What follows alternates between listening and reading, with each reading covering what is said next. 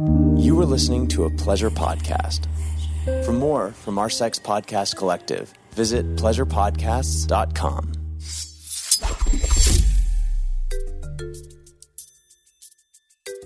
Sex toy sales are skyrocketing because people want orgasms now more than ever. And Adam and Eve is here to help you with an incredible deal to make all your sexual dreams come true.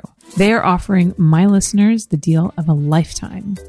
All you have to do is head over to adamandeve.com, pick out one item. It could be anything you desire. Not only do they have sex toys, but they also have movies, lingerie, games, and so much more. And they will give you 10 free gifts. Yes, they are literally giving away 10 sexy surprises to boost your sexual pleasure. All you have to do is type in your code HOLLY and you'll automatically get these 10 free gifts plus free shipping. That's Holly at adamandeve.com. Hi, I'm Holly Randall, and welcome to my podcast, Holly Randall Unfiltered. This is a show about sex, the adult industry, and the people in it. I'm a 21 year veteran of this fascinating little industry. And as the eldest child of the trailblazing erotic photographer Suze Randall, you could say I grew up in it. So forget everything you think you know about porn, because this show is going to change your mind. My guests are some of the biggest names in the industry, and we unabashedly reveal the real behind the scenes stories the funny, the inspiring, the tragic, and the bizarre. Everyone has an opinion about sex work, but few people actually listen to the sex workers. So sit back and prepare yourself for a podcast which is honest, raw, and unfiltered. Today on the show, I have Chrissie Mayr. She is a podcaster and a sex comic, which pretty much just means that she likes to talk a lot about the fun things in life, sex and dating, and all the things that you and I, dear listener, care about. Um, her podcasts are the Chrissie Mayr podcast as well as the Wet Spot.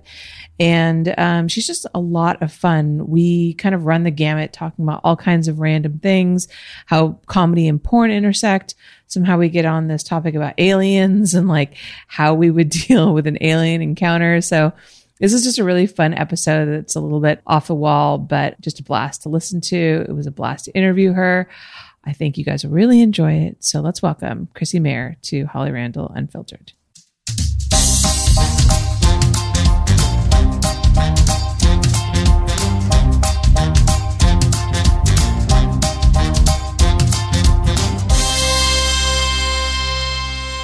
Hello, everybody. Welcome to the show. Um, I have comedian Chrissie Mayr on today, and um, she looks really nice. If you're listening to the audio version, you can't see how nice she looks, but um, she, she what I'm wearing. Yeah, yeah. You go ahead, explain because you do look you know, kind of festive. I thought this was going to be released in December, so I wore my most Christmassy sweater, and it's got these little, you know, like bedazzled things on them. But now that I look closer, a lot of them have popped off, um, and I'm sweating, and I have a ring light on me, so there I'll probably have like sweaty pits a good thirty minutes into this. But yeah, it's good. I just tried to like look, you know, kept up. You look you look very nice. I do not. I'm wearing um though I, I don't want to rag on the shirt because actually one of my fans bought this for me. Big H bought Ooh. me this shirt. And it's super comfortable and I love it. And it's like a tie-dyed Led Zeppelin shirt.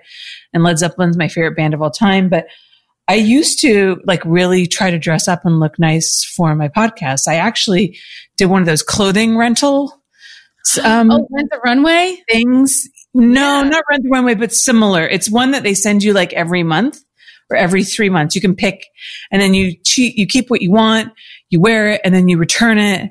Um, and they send you something else.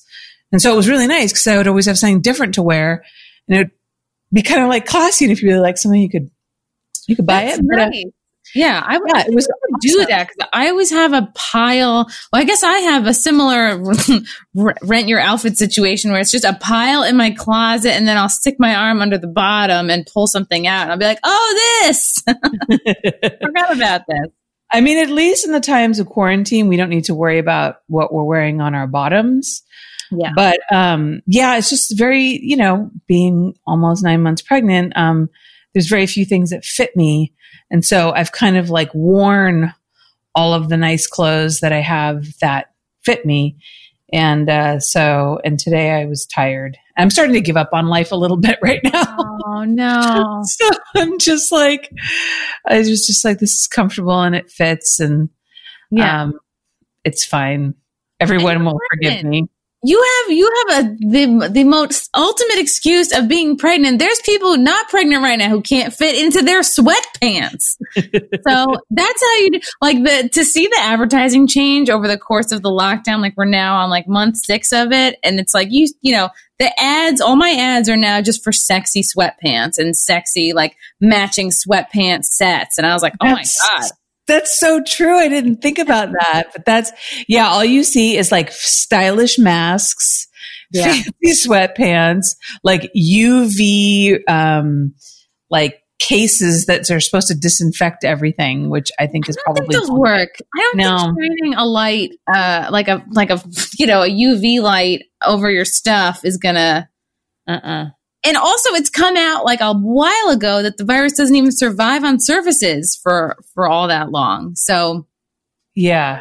Every every day we it's something new. It does this, it doesn't do that. Like it's still so misunderstood. It's just uh I Yeah. just stopped paying attention.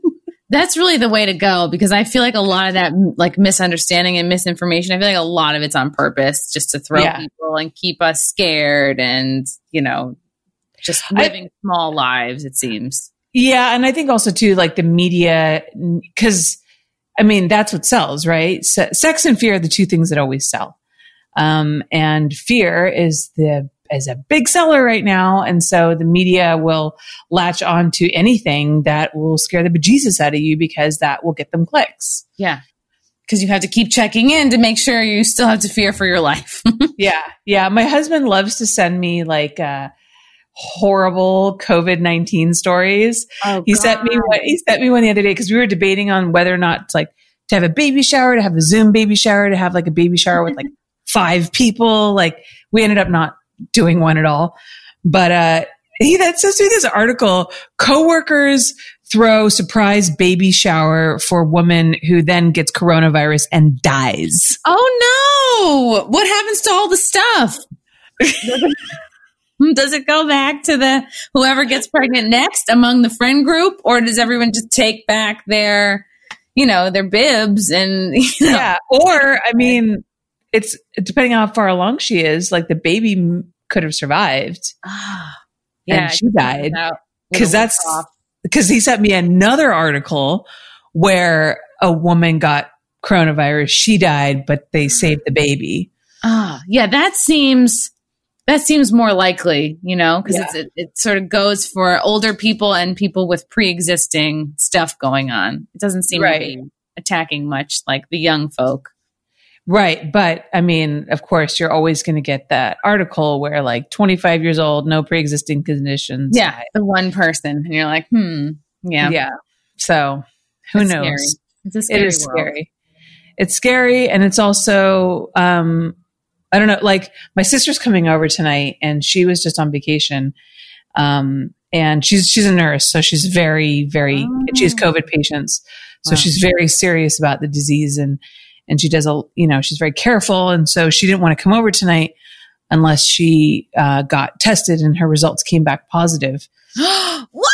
I mean, sorry, sorry, sorry, sorry, sorry. Oh, negative. Wow. I said that totally wrong. Negative. Yes. Sorry. She, which, which they did, but she, Positive that she didn't have it. yeah. good Lord. Wow. So yeah, so she does not have it. Um, but when she texted me earlier, she was saying, you know, we're still waiting on our tests. They're not back yet. And if they're not back, then like maybe we should just have, cause we were all supposed to have dinner together, like me and my siblings. She's like, maybe I could just check in via Zoom. And I'm like, that's so fucking dumb. And I just got really annoyed. I'm like, well, I don't really care. Like, just come over. It's fine. Like, I'm sure you're fine. And she gave me this big lecture about how I'm, um, you know, uh, immune compromised because I'm pregnant, which is true. And she was 100% right with everything. Like, it's not worth the risk and all that stuff. But there was this huge part of me that was just like, fuck it. I don't fucking care anymore. Yeah. You want know to what see I mean? Like, I want to, I want to see you. And I'm, and I, and I had this little hissy fit for like half an hour where I was like, I'm tired of this stupid coronavirus and this is ruining my life and I can't do anything and I can't see anybody and this is so dumb and like just fuck it. But like you can't really do that because life doesn't like you don't get to just be like, okay, you know, fuck this shit because I'm sick of it. It's just I don't know. It's just one of those and when it's not in your own backyard and you don't really know people that have it and you don't see mm. people dying from it around you, it's hard. I don't know. I think it's hard to like accept the fact that it's like a real thing. But I just try to remind myself that I don't know shit. And, you know, there's a lot of other people out there who know far more than I do that are saying, you know, these are the protocols we should follow and I should just do it and yeah. and i think it would not, be a different story if you weren't pregnant. Like it's yeah. you know, but since you're pregnant you're like you want to be able to say you did everything you could w- while you could. Yeah that's true. And i do throw hissy fits about other stuff that i can't do when i'm pregnant. Like i can't have sushi and oh. like mm. i can't you know like have unpasteurized cheese.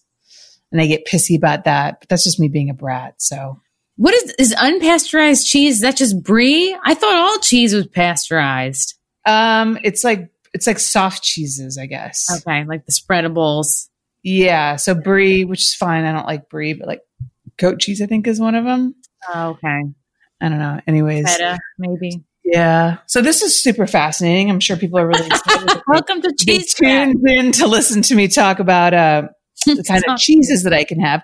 So maybe we should talk about you because I don't know, you're my guest and uh, you came on to talk about you and not about my pregnancy and my little hissy fits about face Aww. about the coronavirus.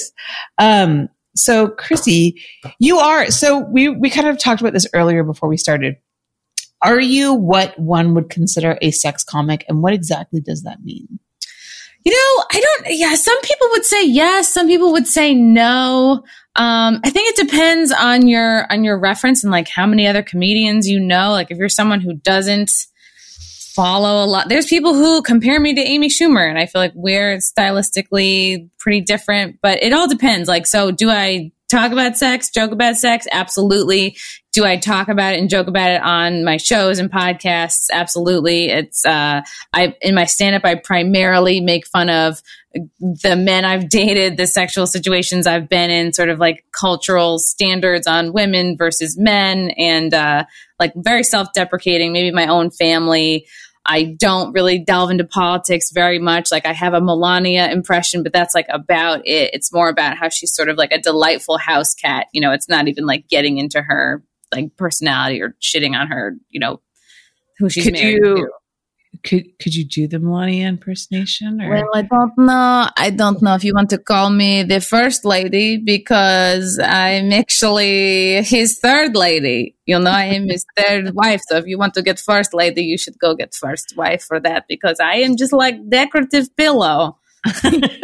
really, it's just my Russian. I mean, it's also the same accent I use for my waxer. You know, it's kind of just multi multifunctional standard issue Russian lady accent. But it, it works. I gotta say, like, I kind of feel bad for that lady. Like, she did not sign up for the shit that she's going through right now. No, she, she just wanted a rich husband. Yeah, yeah she wanted. Like, like we all do. We all want to sit on a gold toilet and never work again. You know? I know. Can you imagine?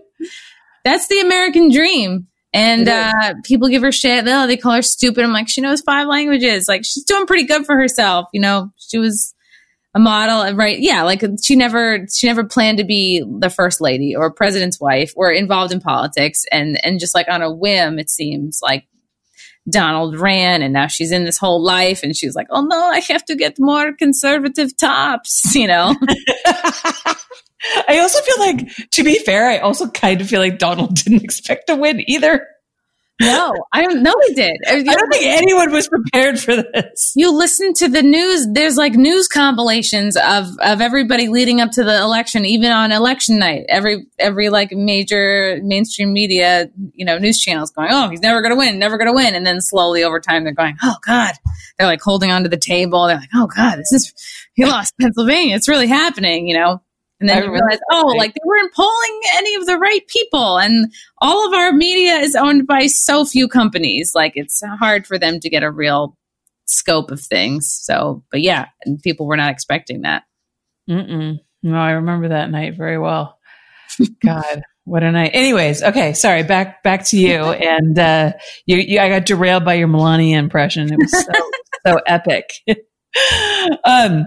So so yeah. So you do a lot of jokes about sex, and you and you have two podcasts, right?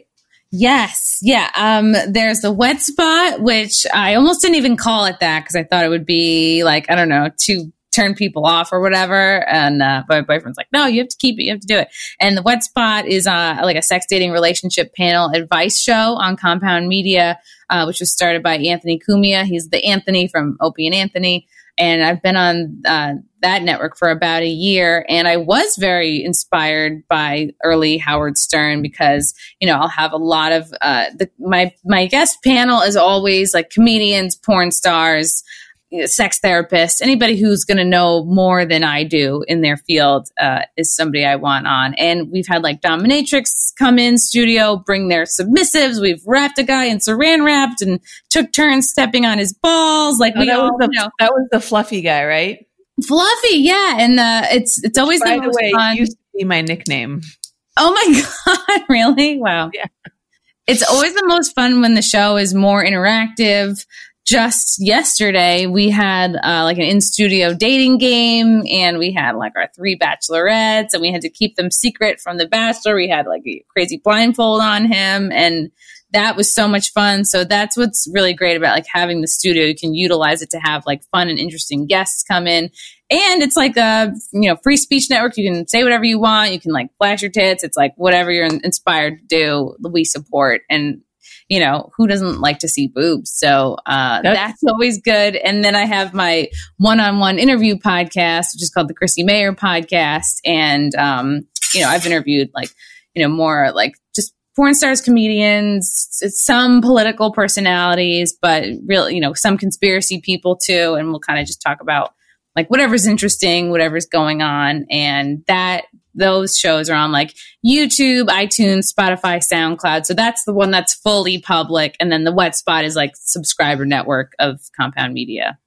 Okay, that would make sense. Yeah, because I mean, my podcast is obviously about sex and about the adult industry, but because it's on YouTube, we cannot flash boobs on my podcast. Yeah. And it is sad Yeah. because Really sad. if there was anywhere where you should be able to flash boobs, it'd be on my show, but nope. That's so sad. I I'm not okay with that. I forget who it was, um, but I had a girl.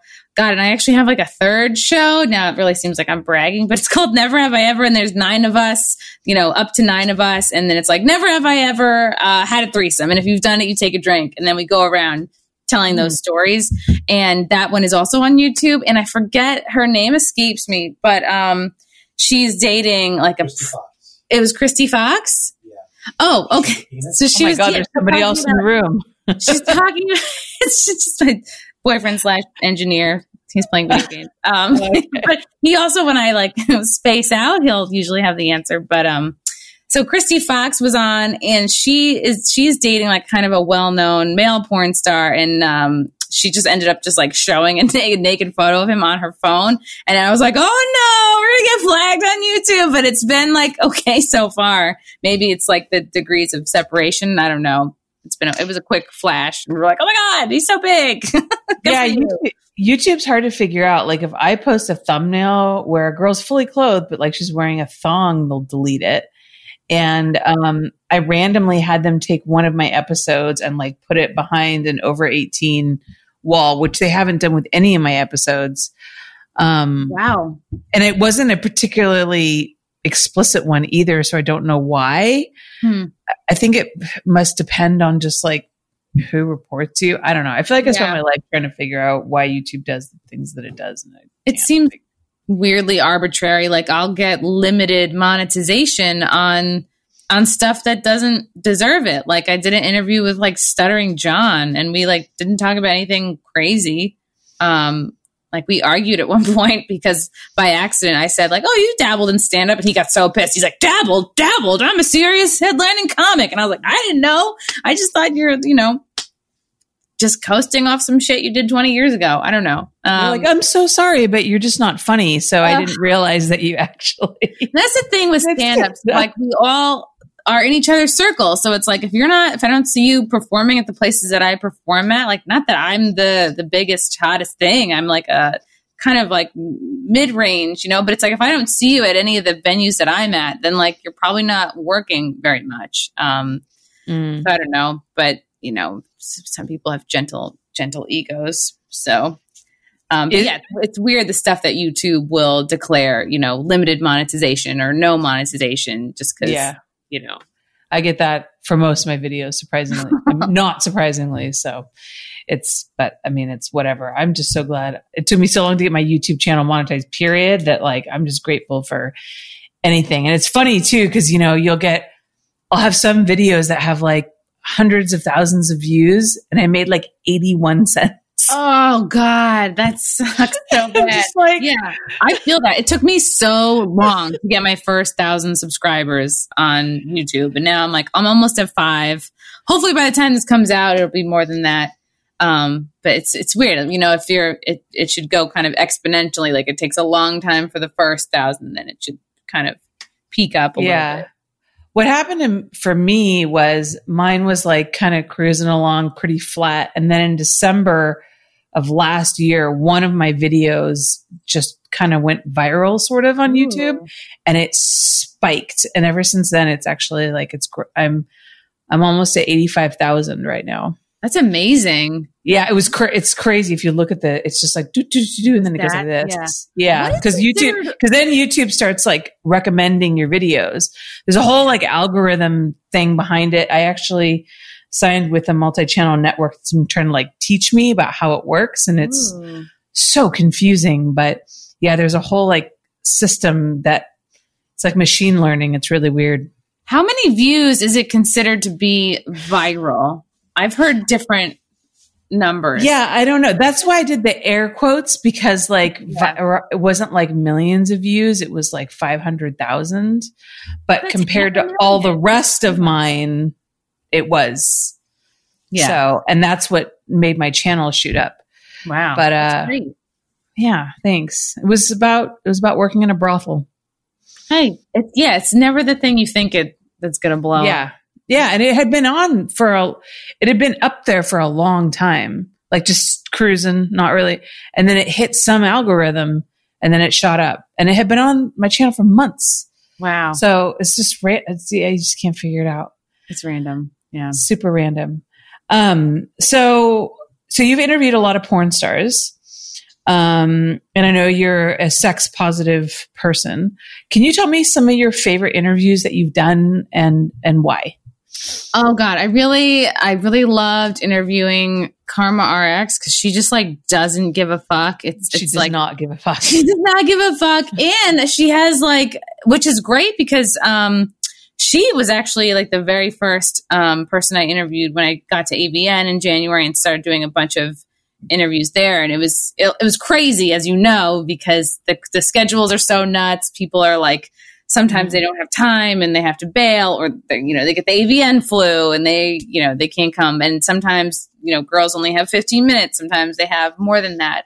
Um, but karma was actually like the first little interview i had there. And i was just really like impressed with her story. I was like holy shit she used to be homeless. She was like on you know on drugs. And then she's now she's like doing so great. And like i'm always so inspired by stories like that like people mm-hmm. who can like pull themselves up and and you know start anew and you know she like makes her own soap and i'm like wow she has this true like entrepreneurial spirit and i liked that episode with her a lot because we you know it, i had talked a lot of, about a lot of fun like conspiracy theories with her and she kind of follows like the qanon stuff she and i kind of loves conspiracy theories too, and, and i get very fired up and pissed and upset about like you know child and sex trafficking and all that stuff too and and uh, and then you start to notice like the other people that are into it too. And then I was um, then I see like oh Jenna Jameson's liking my stuff. Holy shit, you know. And I'm like, please do my podcast. And she's like, I'm not doing podcasts. And I was like, all right, I tried.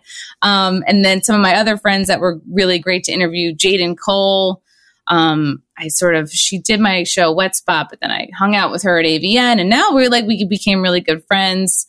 Um, Randy James has been on a couple of my shows. Um, Nicole Aniston was was really fun. She talked a lot about why she turned vegetarian and um, just about like her like health fitness regimen. Did she tell you um, about it? Did she? T- I love Nicole by the way. She's one of my favorite girls. Um, I love all these girls that you've mentioned. I've had them all on my show and they're great. Karma and I do not agree on a lot of the same politics, but we are, I think, mature enough to like recognize that we don't agree on stuff, but we still like love each other. I love her. Like I don't agree with a lot of the stuff that she says, but like I fucking adore her. I don't have to hate her because of that. You know what I mean? Yeah. Um, and I love people that are honest and that like own who they are and like everybody's got a difference of opinion. Doesn't mean we have to yeah. fucking hate each other. I I agree. And like and then that's the thing you're never going to agree with somebody on on everything and it takes like a true adult to be like okay like we know what topics to like that we differ on we're going to avoid but let's focus on like what we share and what we love and you know keep it positive stay respectful and all that um. Yeah. I was going to ask you if you talked to nicole about aliens.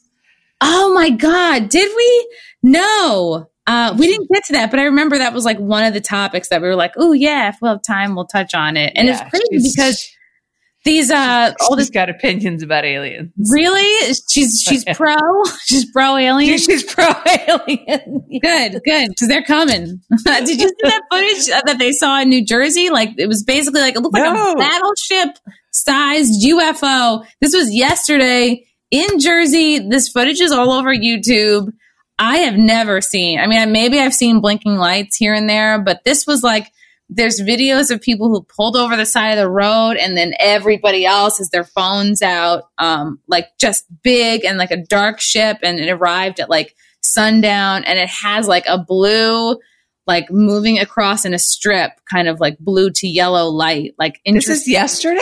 This was yesterday. Wait, hold on. I, I think i need to look this up.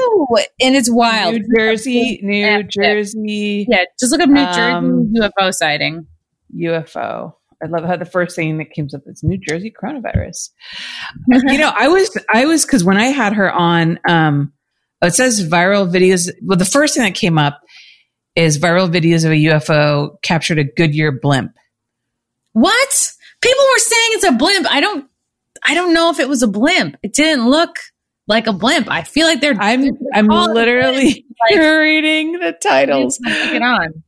But I mean, who knows? You know, I mean, who controls the media, right? Yeah. so they want you to think it's a blimp so you don't uh, panic or.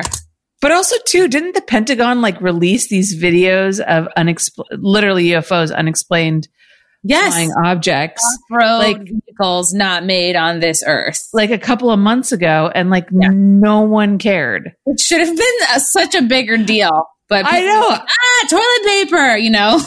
I know. I was tripping on that whole thing. I was like, I, yeah. I see one screen cap of it. Yeah, and it totally does look like a flying saucer, but I guess it's like at night. So there are good actual videos of this sighting. It really does not look like a blimp to me. Okay, I'll have to. I'll have to. I'll have to spend some time afterwards uh, looking more deeply into it. But uh, yeah, I mean, aliens have been very much a thing. I think every president since Eisenhower has known about aliens. Apparently, they've visited, there's many, many different species.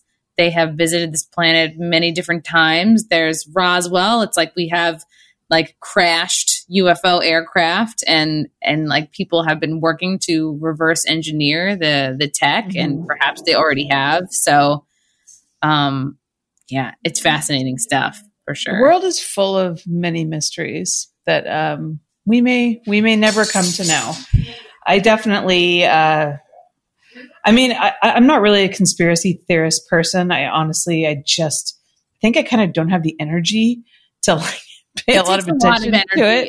yeah, it's nights up, uh, you know, in the far corners of the internet. A lot of clicking on, you know, a, lot of DMs, a lot. And then once you get into the conspiracy world, people send you stuff nonstop. And I'm like, oh, I guess you know, this is my job now. And then, you know, people have been call- calling me like I'm a pedophile hunter now. I'm like, yeah, I mean, it's just, we should all work towards this thing. But I guess it's, it, it, it does take over a lot of your time because you're like, once you're a person who's like, I have to find out the truth, it's like you have to like keep, keep looking because your, your mind is never like fully made up, truly. You're just like, huh. Good to be curious. Um, it's good to not like just take everything at face value, whether that's coming from your crazy conspiracy friend or your, you know, seemingly real mainstream media. Yeah. what I what, what I my biggest fear around the alien thing, I think about this all the time, is like when I'm in like a, a bad spot or a conflict, I always think my way out is like charm or seduction or my my personality. You know what I mean? Like my wits. And I'm just I, I fear that that may not work on the aliens because they're going to be above it. You know, they may Your feminine wild won't charm the aliens. I'm I'm worried that I won't be able to, you know, if there's a conflict and they're not going to find me funny or charming, and they may or may not have genitals. So it's like, well, I can't do anything that that way. You know, usually that's a good way to settle, you know, a conflict. You've lost all your bargaining power. yeah, I've uh, I have to admit I've never thought so far ahead as to like how I would deal with an alien, but uh, I guess I just don't think that far ahead. So you might be better prepared than I. Because I mean, I feel like these days, who knows what the fuck's going to happen? 2020 has been a fucking crazy year, and every month it's something else. So if the next thing that happens at Aliens Land, I think I feel like at this point, no one's going to be surprised. Yeah, and it's like, but I wish there was a way for people that are like, to, you know, do, do the aliens know who's kind of pro aliens? Like, I've supported you for years. I've known about you for so long. Did you get all my letters? Like, it's the notebook. I don't know. Or they just going to be against all people. And I just want, I want them to know maybe there's something I can wear or something I can put in my apartment to be like, oh, like for Santa, I'd be like, we believe in you. don't hurt us. Well, the problem is if the if there are multiple species of aliens, then who's to know like what alien party you support? Because maybe ah. unlike our government, they're not a two party system. and there could be many different kinds of and they don't like each other. And so you got to choose what alien side you're going to you're going to be on. Yeah do they yeah do the aliens have libertarians we don't know do they have a green party. I don't know. But the aliens started to become more interested in us after Pearl Harbor because they were like, whoa, you guys are setting off nuclear bombs. You know, like that's to fuck with this planet and others potentially. So that's when they started. There were more and more sightings after that. So oh, really? I didn't know I that. They're just very concerned about us like fucking up space and planets. Um, I like how like the aliens might be more environmentally responsible than we are. For They're sure. like, you guys are like ruining one of the few like biologically friendly planets in this universe. Yeah. And so like maybe we need to just come and take over and stop you guys from basically making yourselves extinct and yeah which is why i think they're gonna they're gonna like nicole. They're gonna like nicole because she's a vegan. She's got like a vegetarian restaurant.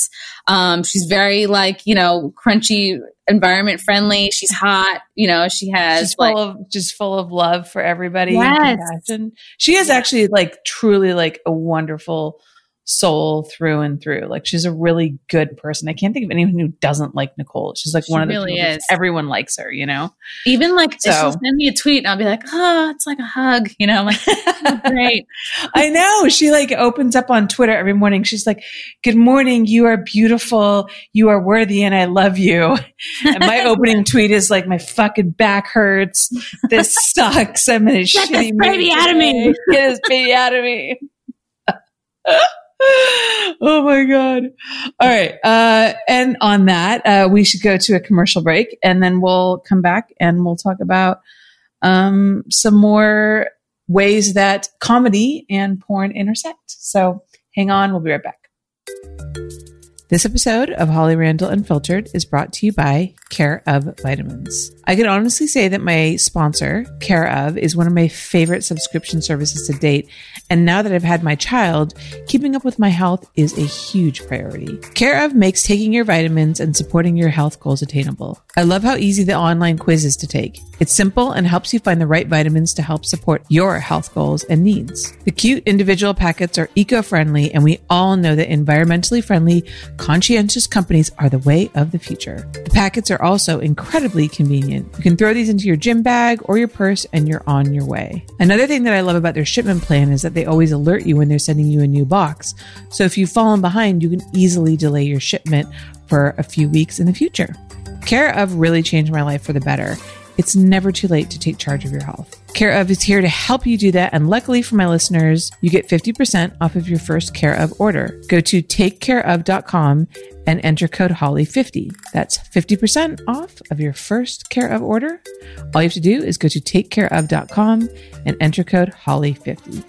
Take care of your health with Care of Vitamins.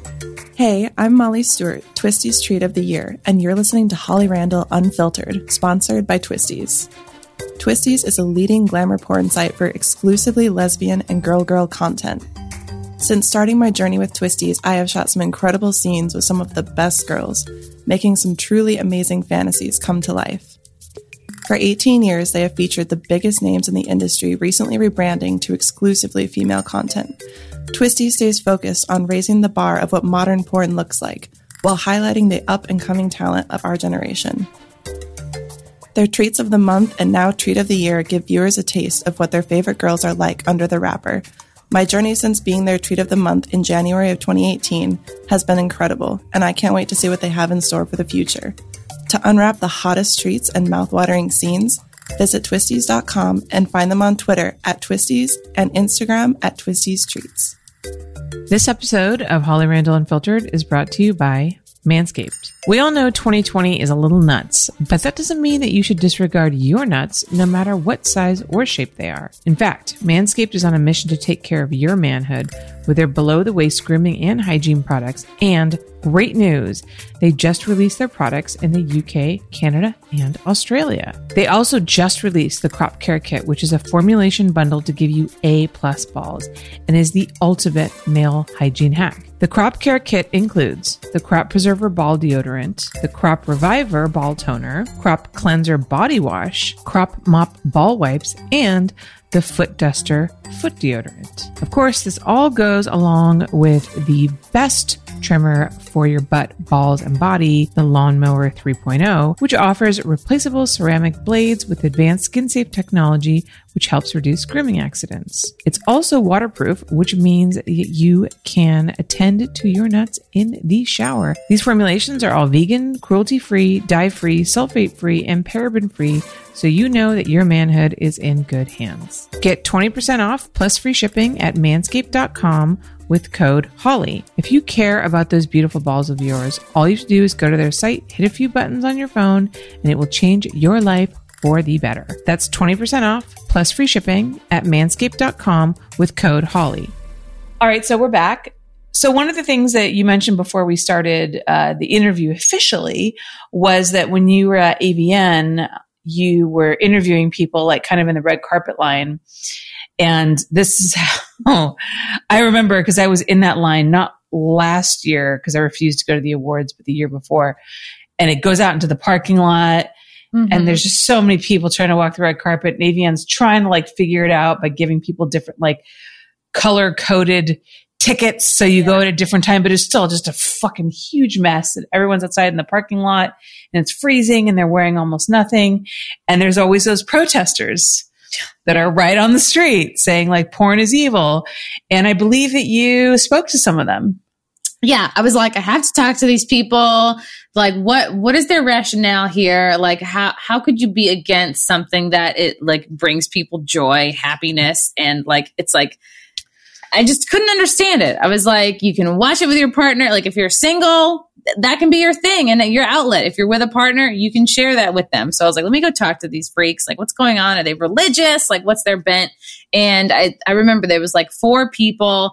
uh, one of them was a woman, the rest were guys, and I would talk to each of them like, "Hey," and the I think the main reason I went over because one was like yelling through a megaphone. I was like, I can distract this guy, it's like the longer I talk to him, the less he's yelling, screaming into this megaphone, like telling everybody that they're going to burn in hell.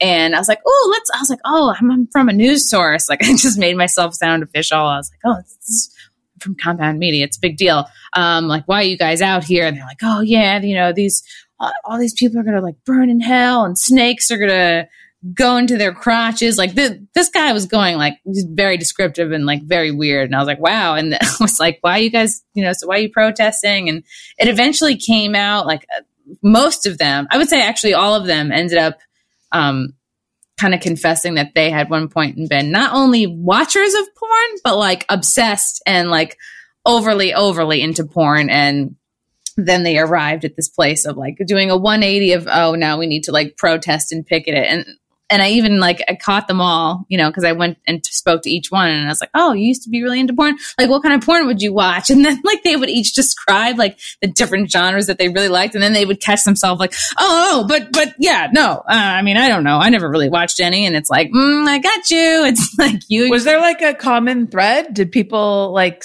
like to? Did people? Was there a certain kind of porn that most of them watched? Um yeah, a couple of them said POV. Um, like one said like step brother and sister. One really liked like S and M fetishy stuff.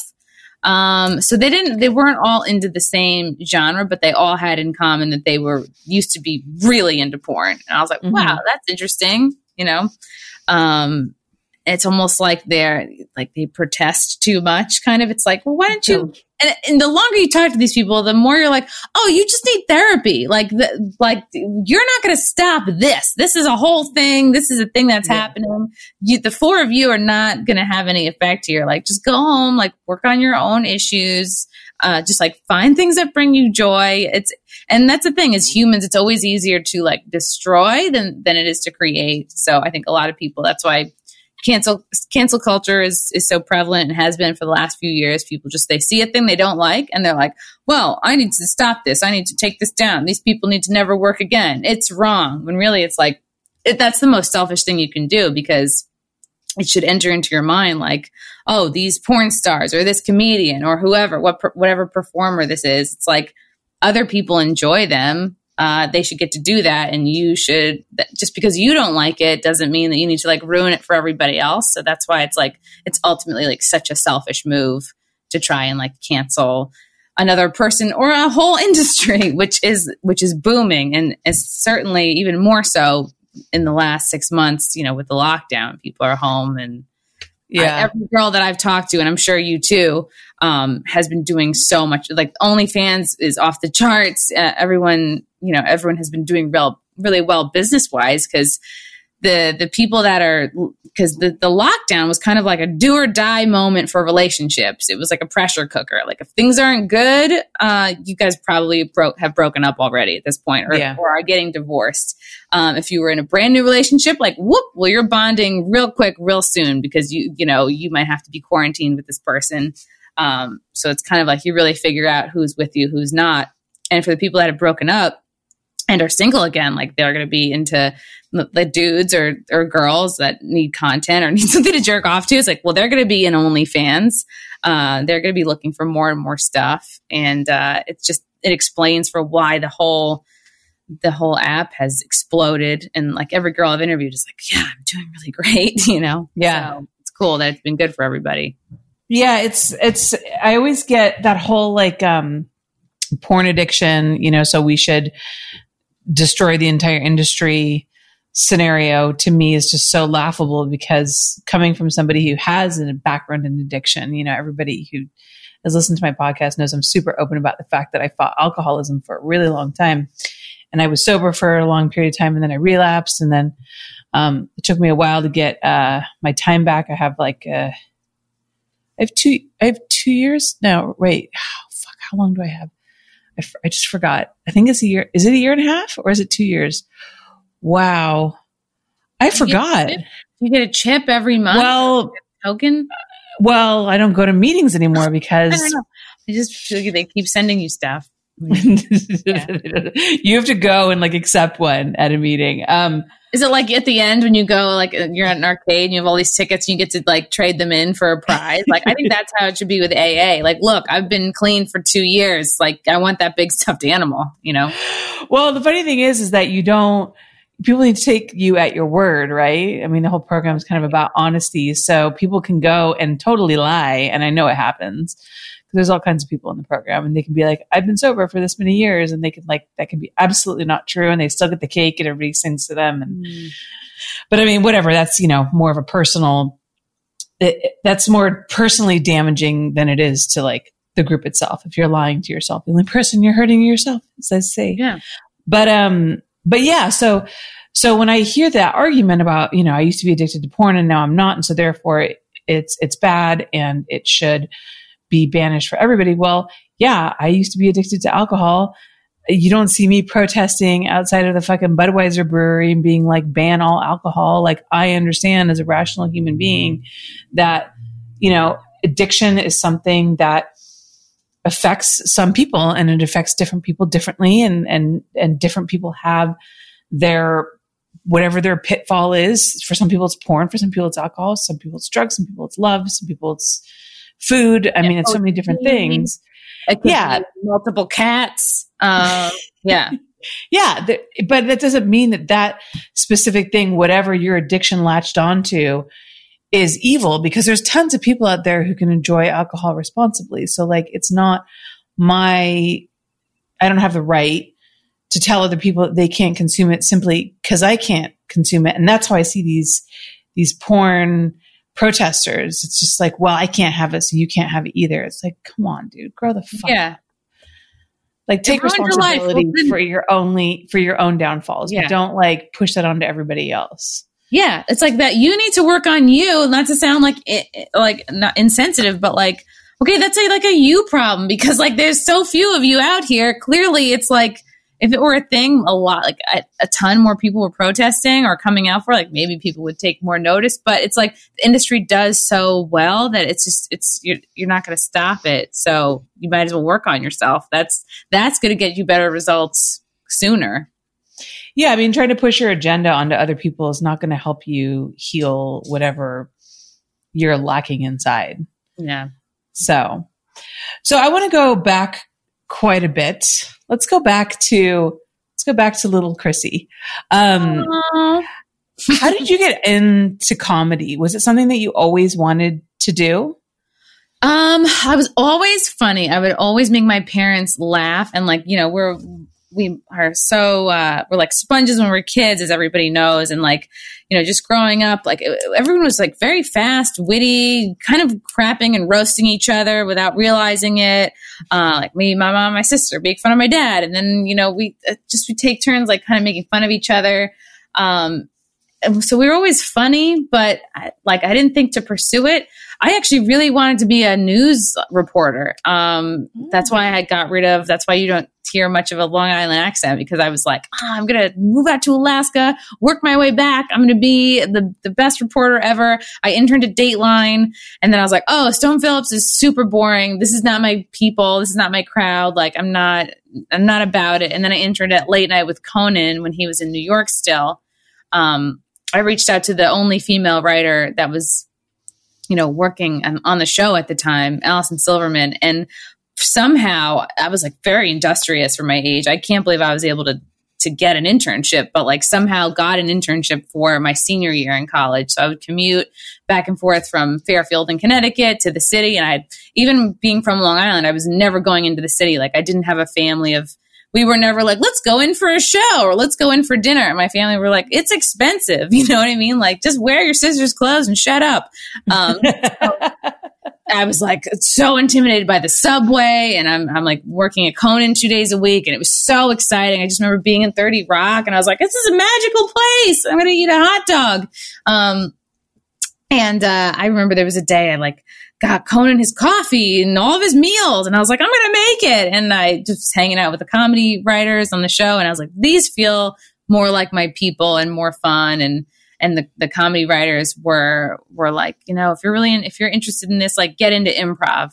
So I did a little bit of improv in college. When I graduated, I did like the UCB, which is the Upright Citizens Brigade. I think they went bankrupt uh, now, but that was a big uh, like talent pool for SNL. So I was like in there, I took all the classes you know, did teams and stuff, and then uh, moved on to the Magnet Theater, which is another improv school. Did all those classes, um, teams, and not cheap, by the way. Like each, and I don't. It's probably more now, but at the time, like when did I stop improv? 2010. Um, each of these classes was like 400 a piece, and they last for six wow. weeks. And and there's no way I could have been able to afford this if I weren't like working full time and living at home. So I was just commuting back and forth from the city to Long Island, taking improv, working, working all day improv and then going home. Uh, not, you know, trying to get a boyfriend. I was like, comedy. Uh, and then my mom like later said to me, she's like, "You're wasting the best dating years of your life doing improv," and she wasn't wrong. But um, and then I did a one woman show, and then after that, I was like, "Oh, I could do stand up." I think because stand up always re- was really intimidating to me. Oh my and, god, to me, that's the most terrifying thing you can do. Like yeah, I would never have the guts to do that. And so I started stand up in like 2010 or 11, I think 2010 and like, God, now I've been doing it for 10 years. But now looking back, I'm like, oh, I was only really working hard, like putting my foot on the gas, like maybe the last four years. And then I go, okay, well, only really working hard, even at my podcast, the last four months. So it's like the longer you do a thing, it's, you can look back and realize, like, oh, I guess I wasn't working that hard for most of the time.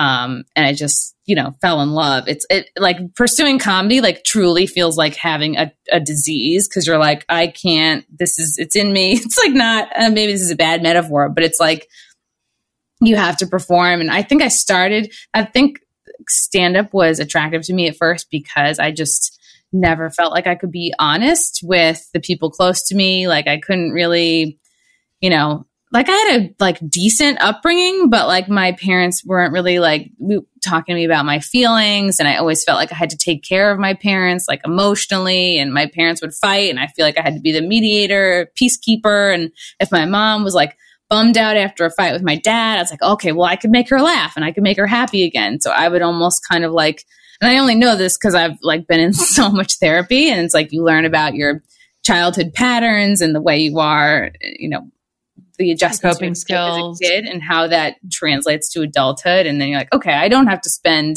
all my time like taking of, uh, care of other people emotionally. I can focus on what I want, you know?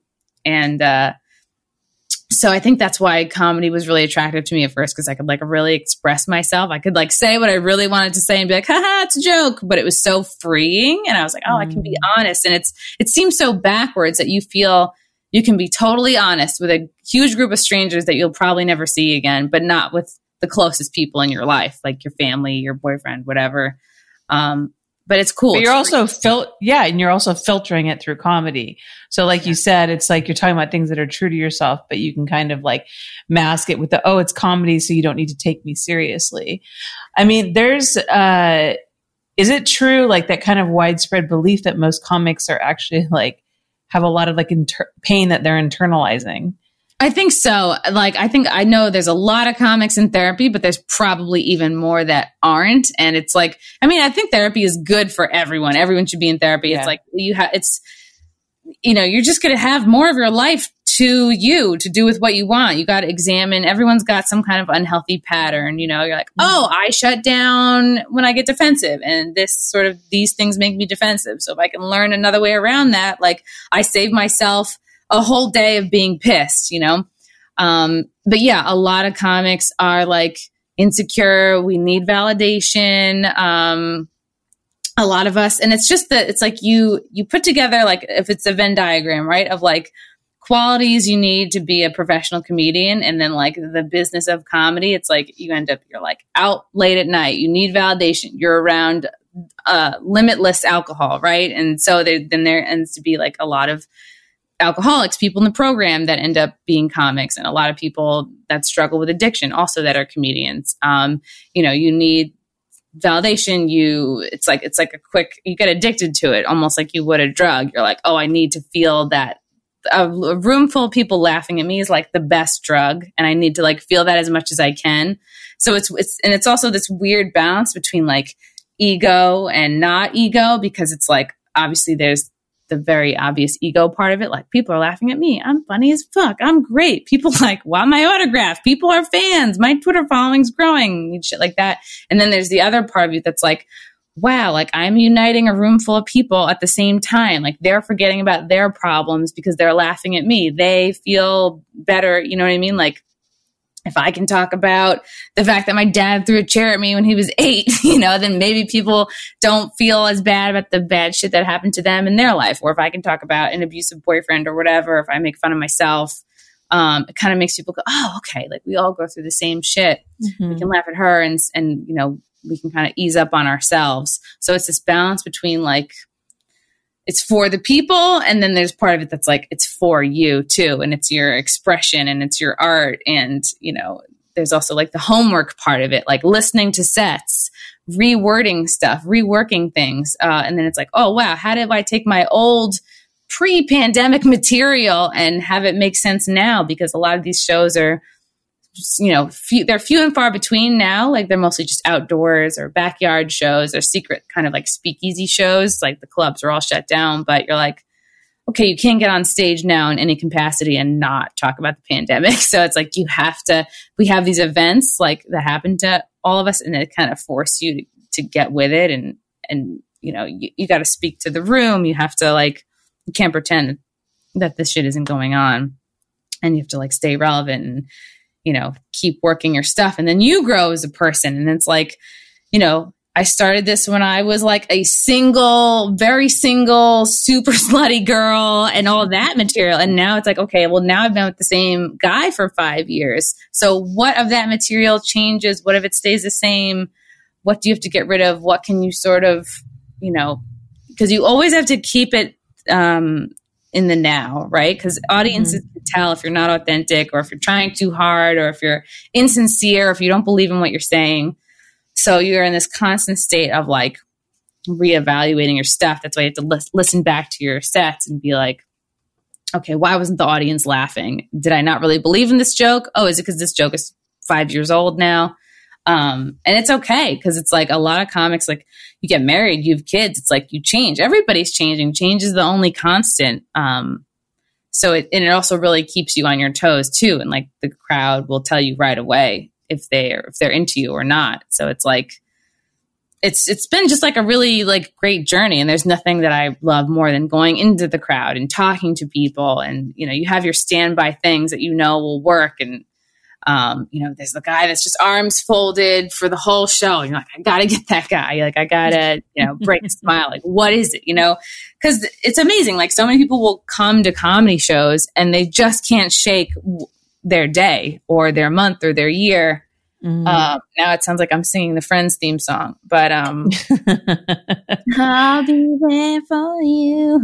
So it's it's you know it's fun. Even simple observations can make people laugh. Um, mm-hmm. Like the simplest thing, like a couple that seemed tense and the guy's wearing a salmon shirt. I'm like, oh, well, you know, that explains even just like a nod, you know, it's simple things depending on where you are. Like, oh, he's gay. Like the dumbest things can make people laugh and, um, not being afraid to sound kind of not un PC and, and knowing when to hold back and knowing when to go for certain topics and like you're constantly in a scanning the room place and uh, yeah, I was going to ask you like about being PC because, you know, obviously, as you were saying, comics are, you know, your job is to kind of take the everyday, take the now, take take this maybe the sadness of the world, take the tragedies, and and put some kind of spin on it and make it more digestible by interjecting humor into it. But with cancel culture being so rife these days and people getting so easily offended by anything that anybody says, like do you find that you're more afraid of the things that you see on stage now than you were like maybe like two, three, four years ago? I feel less afraid now than I did a few years ago because I think canceling is actually really good for any creative person or any performer of any kind. Like the hmm. more a group of people will try to cancel you, like the stronger it makes you because you realize like, like it, it sucks when it happens. You're like, oh my God, you get into a panic. You're like, is it something I said or a thing or an episode or whatever? It's like we, the whole comedy community watched Shane Gillis. He was, you know, in the period of like 48 hours, he went from like this semi, I mean, very known among comics, but to the general public, very unknown stand up comic to, you know, now he got hired for SNL up and then, but now somebody, you know, almost as if they were waiting for him to blow up, kind of submitted, oh, well, here's a podcast where he says the word chink. And then now he's S- fired from SNL famously, right? And that's a, that's a big example of being canceled. But now like Shane is doing really well and people, people know him even more so. And you could say he's getting more gigs because of it. Um, that's just like an extreme example, but it happens to comics a lot. Like even even ones that are pretty PC. Um, mm-hmm. But I find like each time that happens to me, like it just makes me stronger. Like this was a couple years ago. Like I went to Utica. I was like buzzed with my boyfriend. I did like a little video like called Chrissie's shitty tour of Utica, and I'm just like making fun of like really not, not even scripted. I'm like, oh look at this bartender. She's probably uh, also a stripper. Like not even funny or witty things. And I just was like, it's it was just making fun of Utica. I, they were like buildings that were like falling down. There was a building that wasn't quite built up, and it had like standing water. And I'm like, look at this outdoor pool. Like really, I never. Ex- this was like many years ago before. Uh, like I never expected it to be anything. It was like a throwaway little sketch and then like the local Utica radio station picked it up a couple months later and and blew it up and then all of a sudden I see like people in all my DMs and messages like people from Utica and I think I was saying like oh in Utica I'm a 10 in New York City I'm like a 2 and then oh this insane backlash because of this local radio station found it people from Utica. It was a good six weeks of people like, you suck. You're a one, even in Utica. Like, we don't all do meth, you know, but then people privately in my DMs would be like, no, meth really is a big problem up here. And you're right. And I don't even know that. where that is.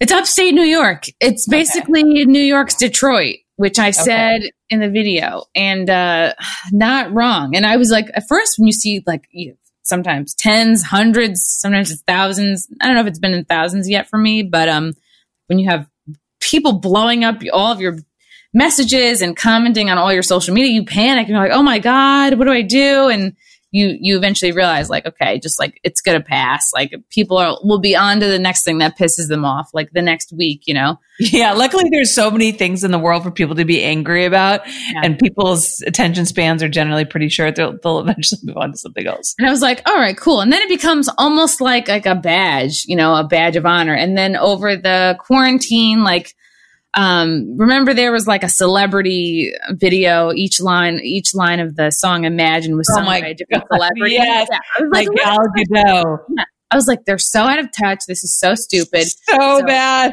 I got together with my comedian friends and we each sang a line of kung fu fighting. And I was like, because at the time, like kung flu was a trending hashtag. And I was like, all right, you can say you can say kung flu if you want, but we're just singing each of us a line of the song kung fu fighting. And I'm going to cut it together like Gal's and it'll be like a parody.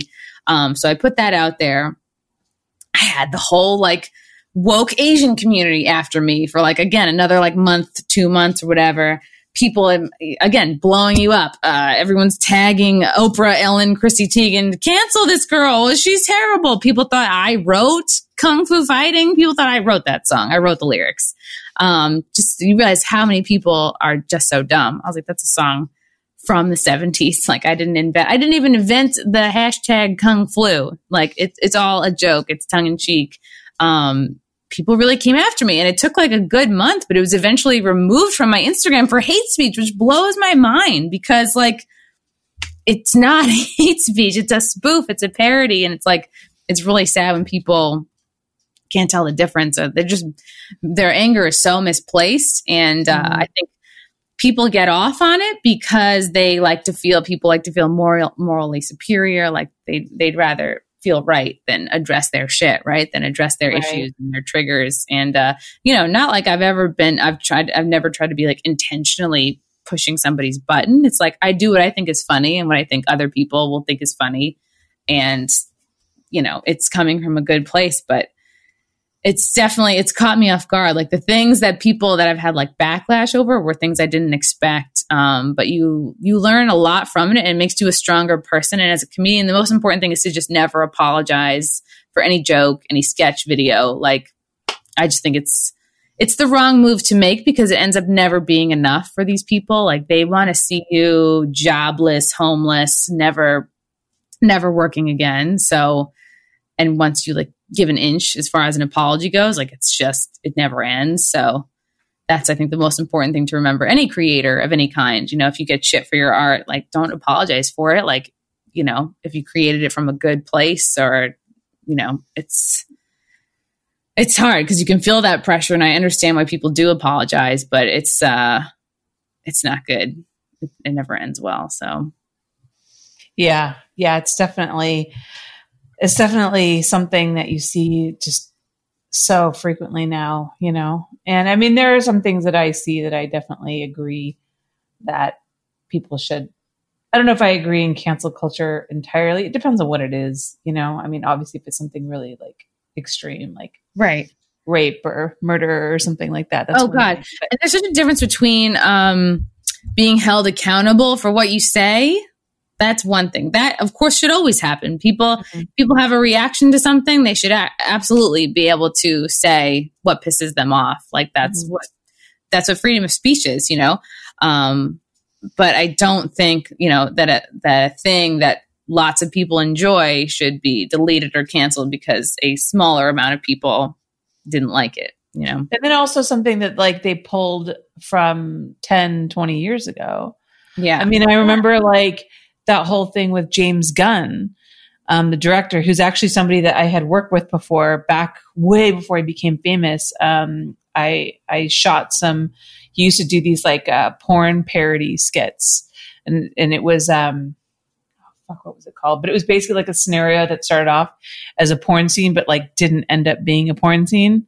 Um, so it was just like these little spoof sketches, and uh, I worked on some of those with him, and he was just awesome. And he was um, really good friends with one of my really good friends, and we used to go to his house all the time. And just like a super nice guy and incredibly talented, you know, and and and has been so successful in his in his movies that he's done, and it's been so cool to see him go so far. And then when some people pulled some shit, some jokes that he made like ten years ago on Twitter, and and then he got dropped from I forget what movie he was working on.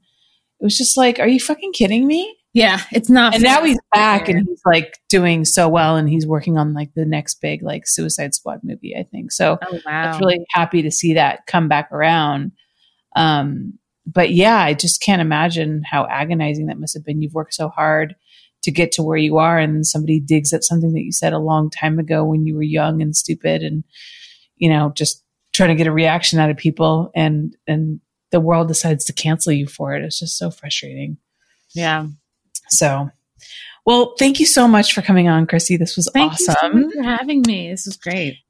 And um, can you tell everybody where they can find you on social media and maybe, again, more specifically, where they can find your podcasts? Oh, yes. Uh, all social media is at Chrissie Mayr, C H R I S S I E M A Y R. Uh, you know, Instagram, Facebook, Twitter, um, YouTube also, and the YouTube is where you can find uh, the Chrissie Mayr podcast. It's also on iTunes, Spotify, SoundCloud. Um, yeah, just type it'll come up. And then the Wet Spot is on Compound Media Mondays, 7:30 p.m. EST. And my podcast, uh, I release the audio version, you know, 5 a.m. Eastern, and then I'll usually have like a live YouTube uh, premiere at 9 p.m. Eastern. I know I'm like throwing out so many different times, but that podcast is Tuesday through Friday. And then Saturdays, I'll have like the fun Never Have I Ever like group Zoom storytelling show. And that is always a mix of, well, I mean, everything I do is always a good mix of like porn stars, comedians, you know, funny TV personalities, you know, so everyone, you know, we usually try to keep it fun and light and.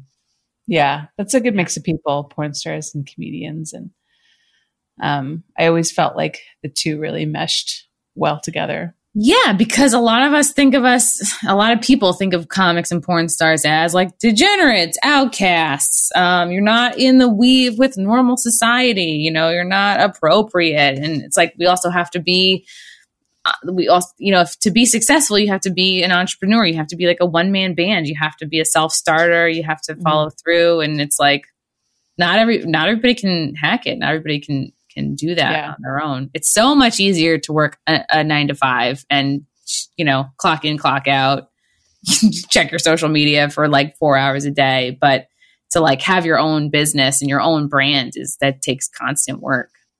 Yeah, it is. I, I always, I have, I've never really, I mean, I had a nine to five like in college. Um, but I've always wondered what that life was like to like actually be off work at five and not on a Friday and not think about it again until Monday at 9 a.m., you know, and like, Yeah. And these jobs have- are not even like that anymore. Like if you are like a, pu- a like a public or um or no like a personal assistant, like it never ends at five because it's like they're constantly messaging you, they're constantly calling you. It's like depending on like what boss you have, it's like you never really fully clock out, and a lot of them, you know, you could be salaried, but they're like calling you on the weekend, and it's like it it it kind of is all that it becomes all the time. yeah, I know my poor, I have my assistant Eva has to deal with that. Um, I feel Oh. bad, but I try not to contact her on the weekends if I don't have to, but sometimes I just need to like tell her something. Yeah, well, you're a, you you're a delightful boss. Oh, um, and you guys can find me at Holly Randall on Instagram and on Twitter. If you want to support this podcast, go to patreon.com slash Holly Randall Unfiltered. Go to hollyrandallunfiltered.com to sign up for my newsletter. We only send you a newsletter once a month, so I promise we will not spam you. So you will not regret it. And Chrissie, again, thank you so much for your time and thank you so much for coming on. Thank you so much for having me. We will see you guys next time. Thank you so much for listening. If you love my show and want to support it, I ask that you take the time to rate and review my podcast. Now, if you're not sure how to do that, you can go to ratethispodcast.com slash HRU and you'll automatically be directed to the various podcast apps your device supports and then be led to the place where you can rate my show. Five stars, of course, and leave your glowing review. Okay, it doesn't have to be glowing, but you know, say something nice. You can also financially support this show through my Patreon by visiting patreon.com slash Holly Randall Unfiltered, where you get so many perks for your support. Things such as early releases and live recordings of my interviews, merchandise such as stickers, mugs, and hoodies, autographed copies of my photography books, free access to my private Snapchat and not safe for work website, hollyrandall.com, and my bonus podcast, My LA Porn Life. Also, join my Facebook group at facebook.com slash groups slash Holly Randall Unfiltered. And you can watch the video versions of these interviews at youtube.com slash Holly Randall Unfiltered. Oh, and of course, sign up for my newsletter at hollyrandallunfiltered.com and get all the info on upcoming guests and special projects. Again, thank you so much from the bottom of my heart for supporting my podcast in whatever way that you can. Just want to remind you guys that we are still on an every other week calendar while I'm on maternity leave. So, two weeks from today, um, November 18th, I have on one of the most highly requested guests that I've ever had. People have been asking me to bring this lady onto the show for a long time, and I finally, finally was able to nail her down. I am talking, of course, about the incredible Kendra Lust. So make sure that you guys come back in two weeks for Kendra Lust.